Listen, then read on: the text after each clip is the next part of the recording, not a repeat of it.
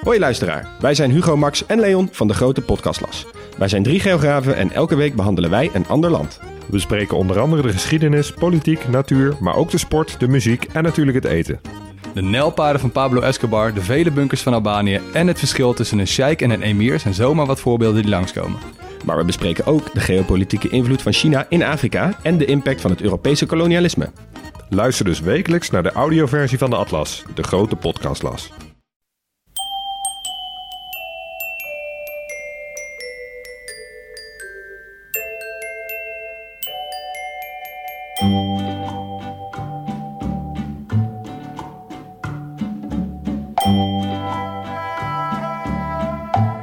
Welkom bij aflevering 309 van Echt Gebeurd, de podcast waarin mensen hun eigen waargebeurde verhalen vertellen.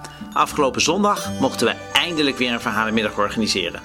Dit was het eerste verhaal van die middag, verteld door Dorit Graaf. Het thema was Tweede Kans.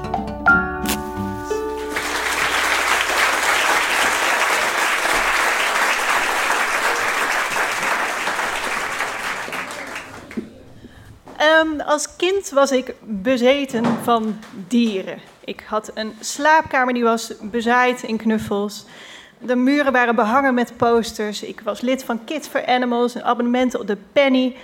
Ehm, dieren waren mijn leven. En het enige wat er eigenlijk aan ontbrak, was een eigen huisdier. En, uh, ik was uh, een jaar of zeven. Mijn ouders vonden me eigenlijk nog net iets te jong voor een huisdier, dus die kreeg ik niet. Uh, maar het was mijn grootste droom. In de penny stonden altijd uh, verhalen over van die meisjes van mijn leeftijd ongeveer, die dan een uh, paard redden van de slager. Heldhaftige verhalen. Iedereen was trots op die meisjes. Het paard was dankbaar, ouders blij. En ze mochten dan altijd die pony ook houden. En ja, ik denk dat dat, dat aan de, ja, hoe heet het, aan de grond staat van mijn redderscomplex. Dat ik uh, nog steeds heb. Want ik dacht, ja, zo'n zo dier redden, dat is van zichzelf al mooi. Maar als je hem dan mag houden, dan heb je een huisdier. en um, dit, dit, dit, dit groeide in mijn hoofd. En elke keer als ik uh, van school naar huis fietste, dan hield ik nauwlettend alle bosjes langs het fietspad in de gaten, want er kon zomaar een keer een kartonnen doos staan met jonge katjes erin. En die kon ik dan op de fiets mee naar huis nemen en met de fles groot brengen. En iedereen zou blij zijn en trots zijn. En mijn ouders konden dan niet zeggen dat ik die katjes uh, weg moest doen, want dat was dan zielig. Dus da daar beet ik me in vast. Maar het gebeurde eigenlijk nooit, tot eigenlijk, nou ja, twintig jaar later. Uh, inmiddels had ik heel wat uh, dromen verwezenlijkt, kinderdromen. Ik, uh, ik, werkte bij de Donald Duck op de redactie. Ik had, echt waar. En, en ik had zelfs op, op de rijpe leeftijd van 28 een verzorgpony weten te regelen voor mezelf. En daar was ik die middag naar onderweg. Het was een zonnige vrijdagmiddag. Ik zat op de fiets in de richting van de manege en ik fietste door een lommerrijke buitenwijk van Leiden. En ineens zie ik voor mij in de straat um, een groepje vogels zitten. Um, koutjes waren het, van die kleine uh, brutale kraaitjes. En die vogels die pikten in iets. En het, uh, het leek op een, een boterhamzakje. En toen ik dichterbij kwam, toen fladderden die vogels verschrikt op. En dat, dat boterhamzakje probeerde ook weg te vliegen. maar die plofte weer terug op het, op het asfalt. En toen zag ik dat het geen boterhamzakje was, maar een klein bruin vleermuisje. En ja, mijn hart maakte een sprongetje. Want dat was een dier in nood. Het moment was aangebroken. Een gouden licht daalde op die vleermuis neer. En ik wist, die ga ik redden. Dus ik knap mijn, uh, mijn, uh, mijn fiets op de standaard midden op de weg. Ik stap met kordatenpassen op die vleermuis af. En uh, ik maak een soort schepnetje van mijn handen. Uh, er bleek ineens heel veel leven in dat beestje te zitten. Het was best wel moeilijk om hem te vangen zo. Maar het lukte. Ik had uh, een kommetje van mijn handen met daarin de vleermuis. Die flink tekeer ging trouwens ook. En ik stond daar en ik denk, ja, wat nu? Want in alle verhalen die ik had gelezen, alle boeken, alle films... was dit eigenlijk het moment dat uh, die, die vogel met een gebroken vleugel, die was uh, genezen, die werd door de verzorger vrijgelaten, weet je wel. En dus die, die verzorger opende dan zijn handen en die vogel die vloog dan zo weg uh, met de achtergrond van de ondergaande zon. Prachtig romantisch. ik kon me niks anders voorstellen eigenlijk dan dat mijn droom zo zou, zou gaan. Dus ik loop naar de berm, met hoge gras, met uh, de vleermuis in dat kommetje nog. Uh, ik doe mijn handen open en uh, ik geef nog een beetje zo'n zetje van vlieg. maar die vleermuis die vloog niet. sterker nog, die had zich heel stevig vastgebeten in mijn pink. Echt vast. Dus ik probeer een beetje zo voorzichtig een beetje te schudden. Dierenliefde en zo. Hem geen pijn doen, maar hij zat echt, echt vast. Dus um, ik denk dan maar, dan maar lostrekken met mijn andere hand. Dus heel voorzichtig. Uh, prompt draait die vleermuis zich om. Uh, bijt zich nog harder vast in mijn andere hand. Niet los te wrikken. Uh, dus ik moet toch wat hardhandiger te werk gaan. Ik, ik sta echt met mijn handen te schudden alsof je zeg maar, bij een openbaar toilet bij de wasbak zo je handen probeert droog te krijgen. Lukte uiteindelijk wel, dus die vleermuis valt met een plof zo in dat gas. En ik kan eindelijk even goed kijken naar, uh, naar het object van mijn reddingsactie. Um, het, het, is een soort klein, uh, schattig bruin pluizig hamstertje. Uh, met het gezicht van de duivel. Echt woest was hij. Uh, uh, een pure haat, krijsen. Je zag dat kleine gebitje met al die scherpe, vernijdige tandjes. Um, kwaaier kon je dat beest niet krijgen. Stank voor dank, denk ik. Maar goed, kan hij ook niks aan doen. Hij weet niet dat dit uit de goedheid van mijn hart is. En ik sta er naar te kijken en ik denk... Eigenlijk moet ik hier even een foto van maken voor op Facebook. Want mensen geloven nooit dat dit gebeurd is. En zo'n beestje zie je maar één keer van zo dichtbij. Maar dan word ik een soort van overspoeld door een gevoel van ja, mindfulness. Um, ja, ik denk bij mezelf, uh, dit, is, dit is een hele goede daad die ik nu doe.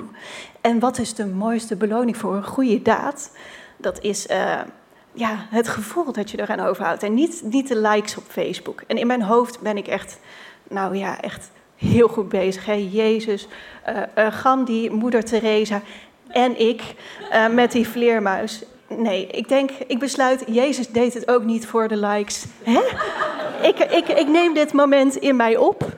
Uh, dit is goed zo. Ik, uh, ik uh, breng een laatste groet aan die vleermuis die daar nog steeds een beetje ligt te krijsen. En, en ik zeg tabé, ik stap op mijn fiets en ik fiets verder. En terwijl ik aan het fietsen ben, denk ik, ja, maar ik wil eigenlijk... Mm, het is toch wel fijn dat andere mensen weten dat je goed bezig was, toch? Dus eenmaal aangekomen op de manege, pak meteen mijn telefoon en ik zet op Twitter de hilarische grap. Ik was zo trots op mezelf. Ik zei, um, zojuist gebeten door een vleermuis, verander ik nu in een vampier? Hashtag durf te vragen. mijn telefoon staat uh, vrijwel direct roodgloeiend. Uh, maar niet met de lof en, uh, en complimenten die ik had verwacht.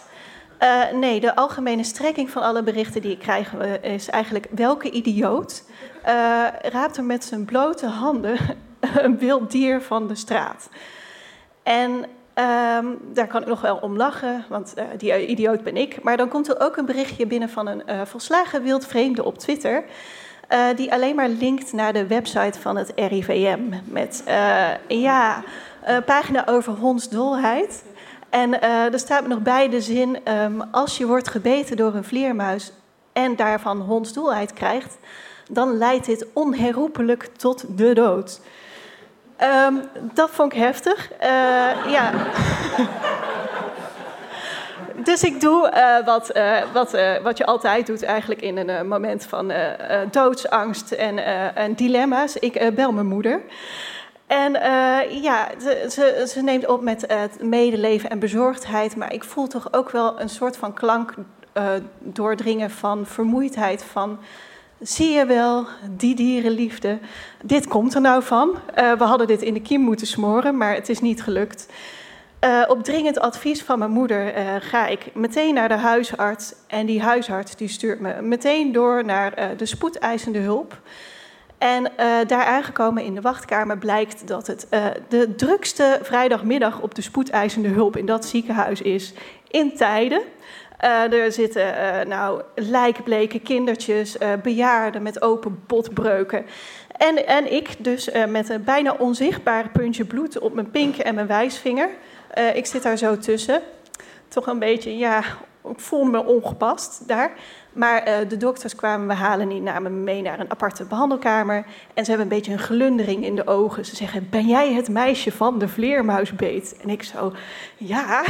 ik denk, nou komt het, de lof.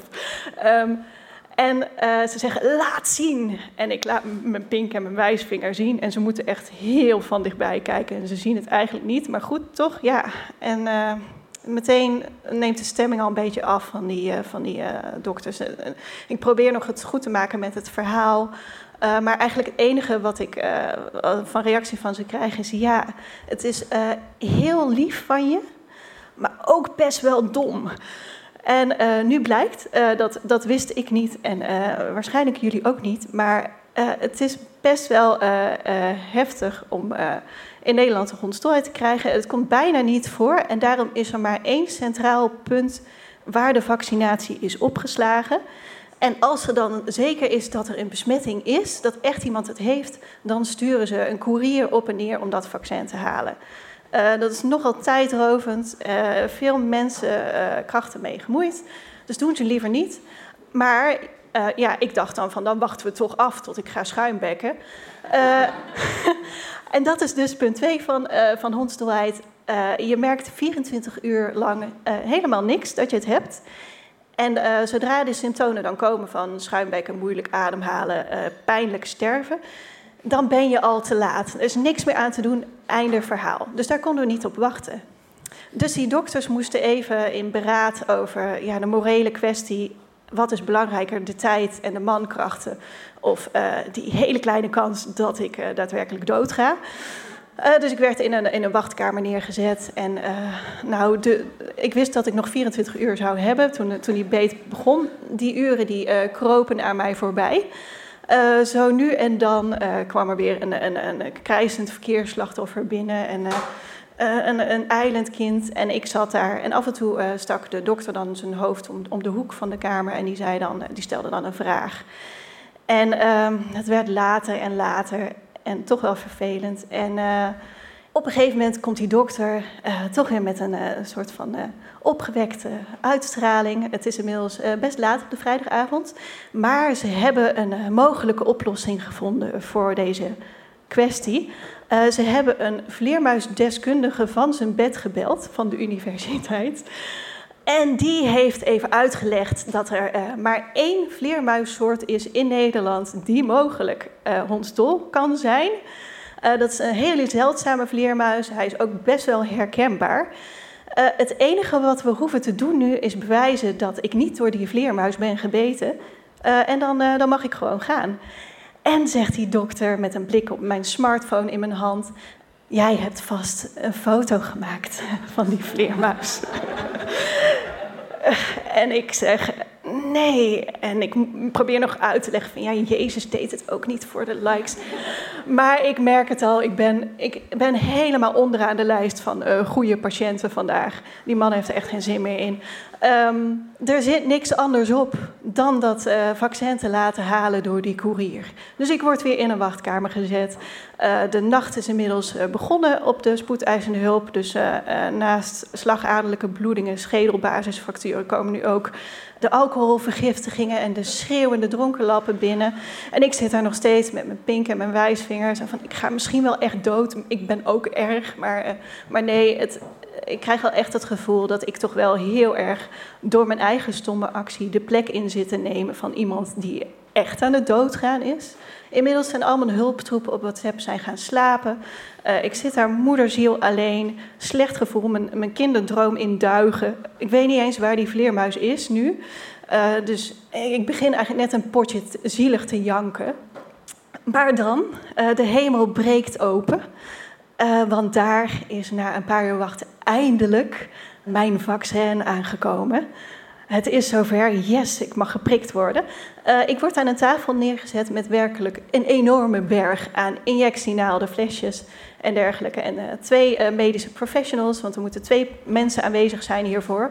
Want dat, dat is ook een leuke uh, Je bent niet met één prik in je bovenarm klaar Nee, er, het is namelijk van belang dat uh, het, virus zich niet verder verspreidt in je bloedbaan.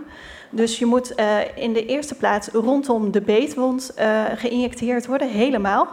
met, met een scherpe naald, zeg maar, helemaal daaromheen. En ehm, dan, ik weet niet precies wat hierbij het idee meer was. Ik was niet helemaal meer bij de pinken op dit punt van de avond.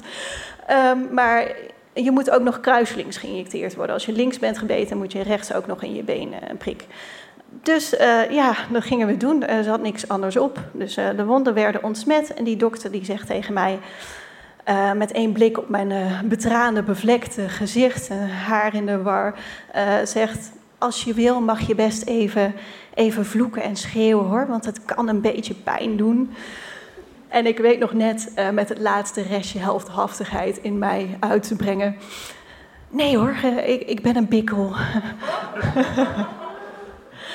en daar komt die eerste naald in mijn pink. Die gaat uh, recht op het bot.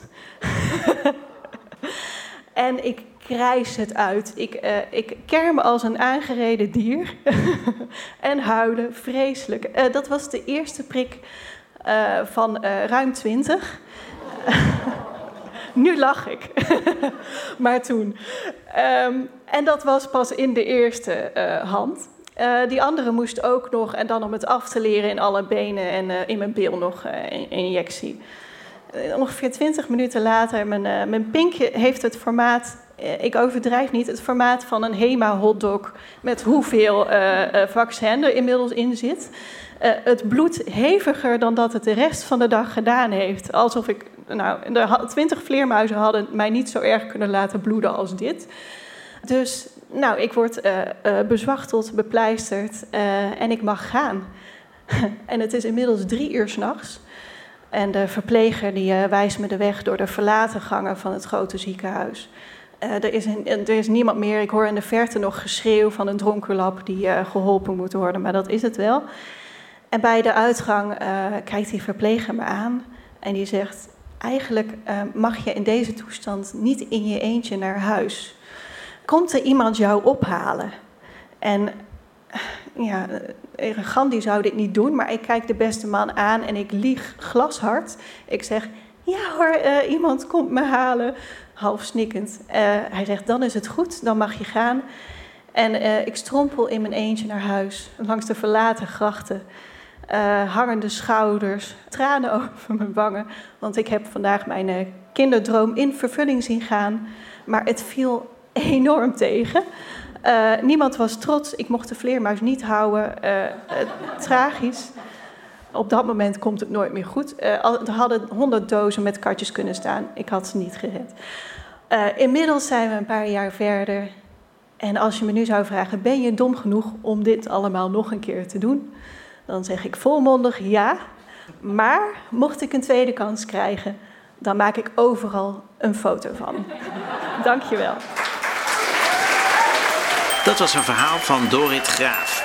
Dorit werkt nog steeds op de redactie van Weekblad Donald Duck en daarnaast schrijft en tekent ze boeken en strips voor kinderen. Ze vertelde dit verhaal afgelopen zondag tijdens onze eerste verhalenmiddag sinds heel lange tijd.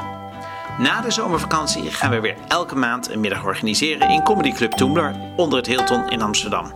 In september met verhalen rond het thema EHBO, eerste hulp bij ongelukken dus. In oktober rond het thema handel. In november is het thema kunst. En in december gaat het over ouders. Heb jij een mooi waargebeurd verhaal bij een van deze thema's? EHBO, handel, kunst of ouders? Geef je dan op als verteller via onze website echtgebeurd.net. En wie weet kom je net als Dorit Graaf op het podium van Toemler te staan. De redactie van Echt Gebeurd bestaat uit Paulien Cornelissen, Maarten Westerveen, Rosa van Toledo en mijzelf, Niga Wertheim. Productie Eva Zwaving, zaaltechniek voor deze aflevering was Florian Jankowski podcast Gijsbert van der Wal. Dit was aflevering 309. Tot volgende week en vergeet niet, de penny lijkt een onschuldig tijdschrift. Maar voor je het weet, kijk je recht in het gezicht van de duivel.